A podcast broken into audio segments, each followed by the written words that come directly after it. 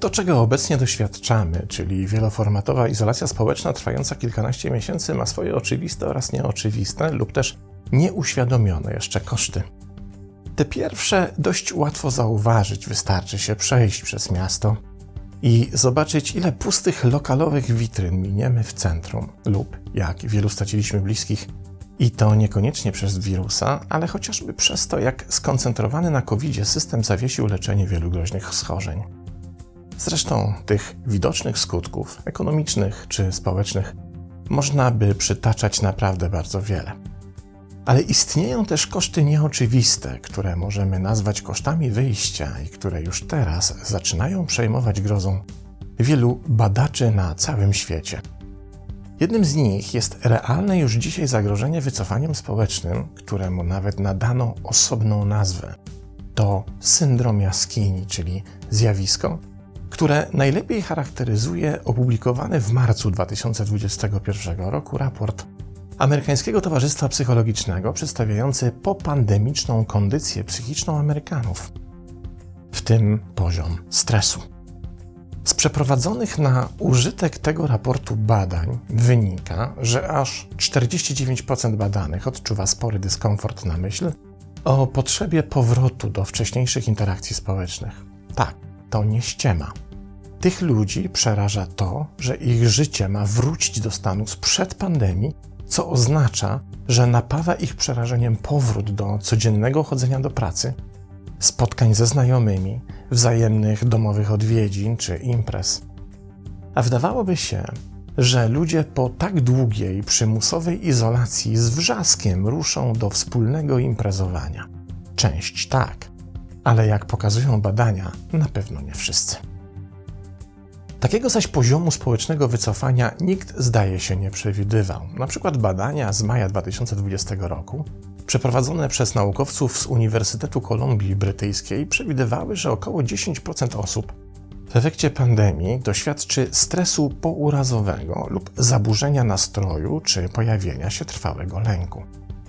Dzisiaj już wiadomo, że te szacunki były delikatnie mówiąc zbyt skromne, bo jak twierdzi Jacqueline Golan, profesor psychiatrii z Uniwersytetu Northwestern, zmiany związane z pandemią wywołały wiele strachu i niepokoju, a także miały konsekwencje w wielu dziedzinach życia.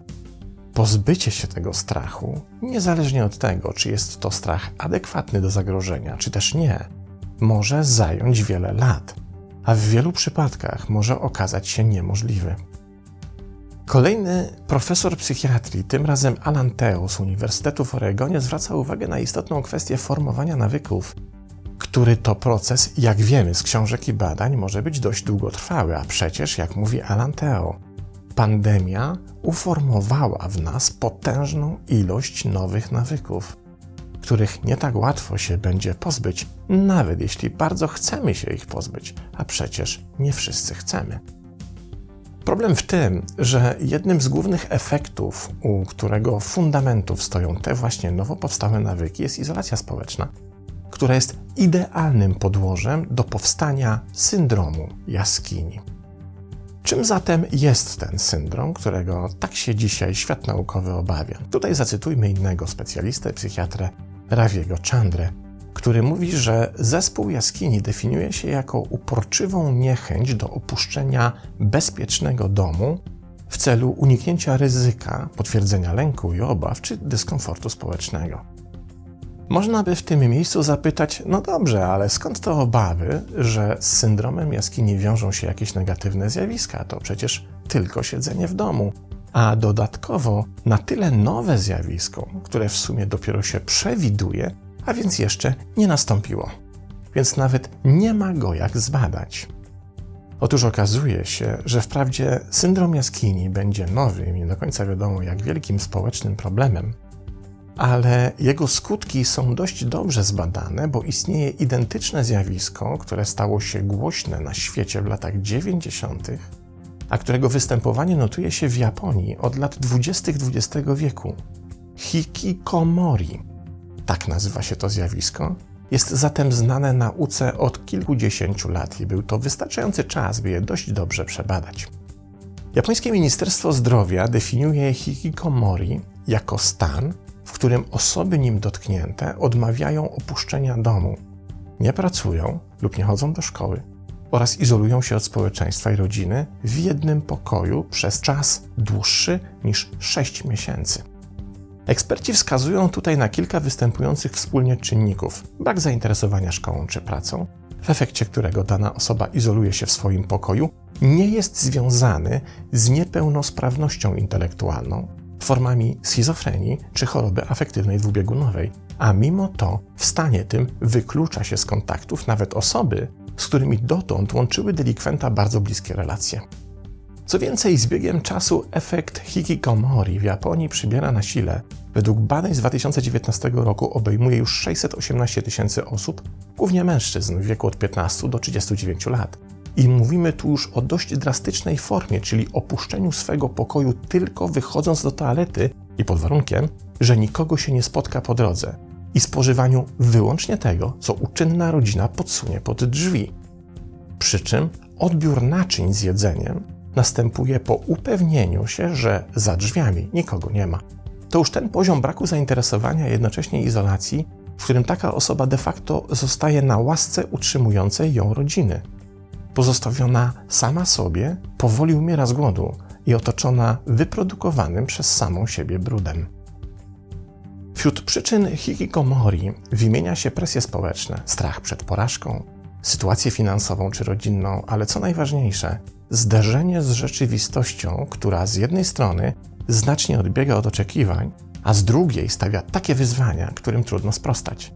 To tłumaczy, dlaczego hikikomori dopada głównie mężczyzn, bo to przed nimi japońskie społeczeństwo stawia konieczność wypełniania takich zobowiązań, jak zdobycie wykształcenia, wysokopłatnej pracy, a w konsekwencji założenie i utrzymywanie rodziny. Skutki zaś są dramatyczne, bo mamy do czynienia nie tylko z jednym wycofanym, ale z całym wachlarzem negatywnych zjawisk, które to pojedyncze wycofanie powoduje. To tak, jakbyśmy pomiędzy kręcące się tryby społecznego mikrosystemu wrzucili jedną odkręconą śrubkę. W krótkim czasie ta mała śrubka rozwali nam cały silnik bo skutki psychologiczne takiej autoizolacji nie tylko rujnują system immunologiczny wycofanej osoby, ale też infekują stresem, lękiem i poczuciem beznadziei całe jej otoczenie. Nie wspominając już o rodzinnych skutkach ekonomicznych takiego wycofania. Jednak zjawisko związane z syndromem jaskini szybko pojawiło się również w Europie i to tam, gdzie nikt się go nie spodziewał. Kilka lat temu bowiem pojawiło się w Szwecji i zostało tam nazwane specjalnym szwedzkim terminem, którego nawet nie będę próbował wymówić. Po naszemu oznacza syndrom rezygnacji. W 2017 roku dotykało już kilkuset nastolatków, których liczba wciąż rośnie. W tym syndromie dziecko kładzie się do łóżka i już z niego nie wstaje. Przestaje się poruszać, odpowiadać na pytania, a w końcu również jeść i pić, co wymusza stałą dobową opiekę oraz zapewnienie karmienia dożylnego. Jak się okazuje, wszystkie przypadki szwedzkiego syndromu rezygnacji dotyczą dzieci i nastolatków z doświadczeniami traumatycznej emigracji do Szwecji, głównie z krajów byłego Związku Radzieckiego. Uznaje się, że te dzieci wobec po pierwsze traumatycznych przejść, a po drugie zderzenia ze światem, z którym sobie psychologicznie nie radzą, dokonały tak zwanej systemowej inwolucji, czyli takiego stanu, w którym wszystkie wektory myśli, emocji, doznań czy jakichkolwiek wewnątrz systemowych procesów są kierowane wyłącznie do wnętrza. To tak, jakby świat zewnętrzny przestał istnieć, a wszystko, co się wydarza na planie emocjonalnym czy mentalnym, już nie opuszcza wewnętrznego systemu. Takich sytuacjach brak zewnętrznego podtrzymywania funkcji życiowych powoduje szybkie wyniszczenie organizmu, a w konsekwencji również śmierć.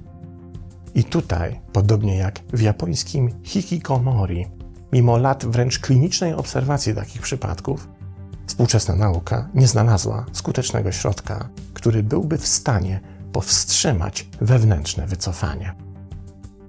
Uznaje się, że wszelkie próby otaczania takich osób opieką, czułością czy wsparciem i owszem, mogą ułatwić pokonanie tego stanu, ale jak na razie nauka na tym uznaniu kończy swoją wiedzę. Oczywiście japońskie hikikomori oraz szwedzki syndrom rezygnacji nie muszą jeszcze oznaczać, że popandemiczny syndrom jaskini pójdzie ich śladem. Problem jednak w tym, że tego nie wiemy. A kiedy się już dowiemy, może okazać się zbyt późno, by podjąć jakiekolwiek skuteczne działania zatrzymujące ten proces, czy też umożliwiające ludziom powrót do normalnego funkcjonowania. Główny zaś problem z pojawieniem się syndromu jaskini polega na tym, że dla wielu ludzi, a tak wynika z badań, które cytowałem na początku, powrót do normalnych interakcji społecznych wydaje się dyskomfortowy, zaś pozostanie w domu wydaje się ten dyskomfort niwelować. Co zatem zrobić? Otóż jedynym wyjściem jest uwrażliwić się na problem, na jego jak najwcześniejszym etapie i cytując długobrody suchar, zatłuc drania, póki mały. A to oznacza pilną obserwację siebie oraz swojego najbliższego otoczenia i w razie wykrycia objawów mogącego się pojawić syndromu jaskini reagować tą samą bronią, którą nas załatwiono w pandemii, poprzez wykorzystanie naszej wiedzy o nawykach. Bo to, że dany nawyk został w naszym życiu uformowany, oznacza nie tylko nowy rodzaj funkcjonowania, ale też to, że możliwe jest jego przeformowanie.